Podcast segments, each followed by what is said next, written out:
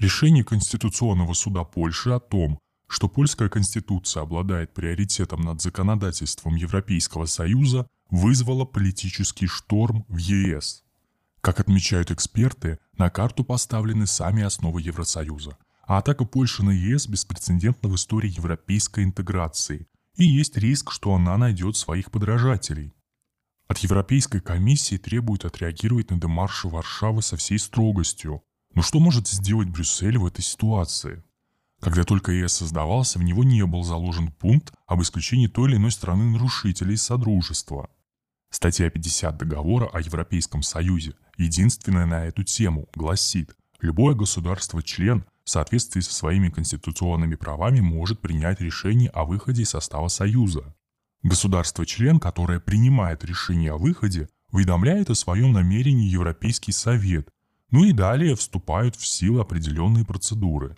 Однако польская правящая партия «Право и справедливость», с подачи которой конституционные судьи полным составом приняли свое решение, публично заявляет, что вовсе не хочет вывести Польшу из ЕС, а намерена лишь изменить его, вернуть к истокам, союзу независимых суверенных государств, которых объединяет экономика.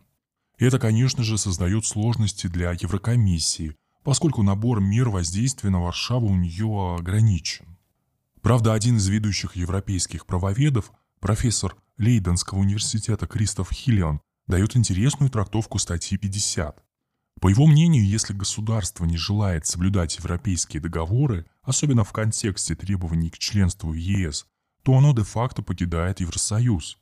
Нарушение критериев ЕС, пишет Хиллион, подразумевая Варшаву, является формой уведомления страны-члена о предстоящем выходе, которое Европейский Совет обязан принять к сведению и запустить процесс.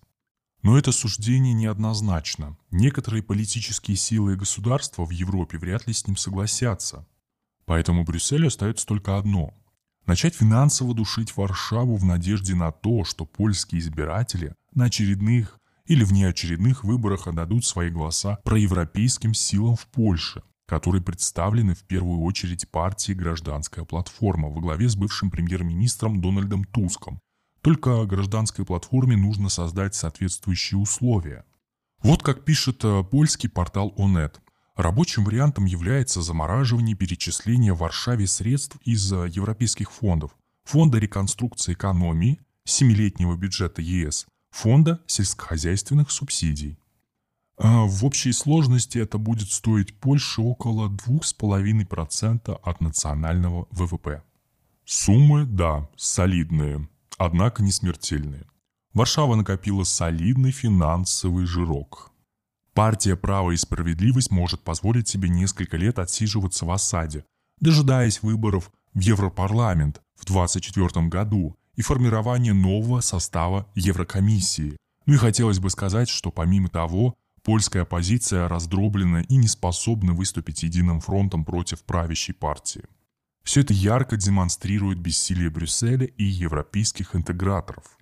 Ведь польское восстание срывает планы ЕС по обретению геополитической субъектности, о которых на днях как раз говорил глава дипломатии Евросоюза Жозеп Барель.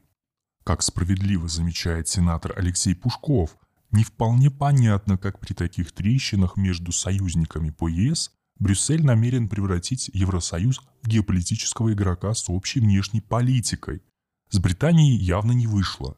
Новый диссидент – Польша, у которой есть страховка в лице США. Ядерный вариант предлагает французская газета «Les Échos». Издание призывает задуматься о двух фундаментальных вопросах – степени интеграции ЕС и его географическом охвате. Слишком быстрое расширение Евросоюза видится тем, что привело ЕС к нынешней печальной ситуации – ну а все потому, что кому-то сильно хотелось вывести страны Центральной и Восточной Европы из-под влияния России. Столкнувшись сегодня с новыми вызовами, которые нас ждут впереди, уходом США из Европы и даже конкуренцией американцев с ЕС, появлением на континенте Китая, миграционными потоками, глобальным потеплением и другими, Европа должна говорить единым сильным голосом и не подвергаться риску удара в спину от одного из его членов, подчеркивает газета. Очевидно, что Варшаву среди последних не видит. Будет ли в итоге применен ядерный вариант, переучреждения Евросоюза пока сказать трудно. Но здесь точно одно. В 1918 году гибель Австро-Венгерской, Германской и Российской империи привела к восстановлению независимости Польши.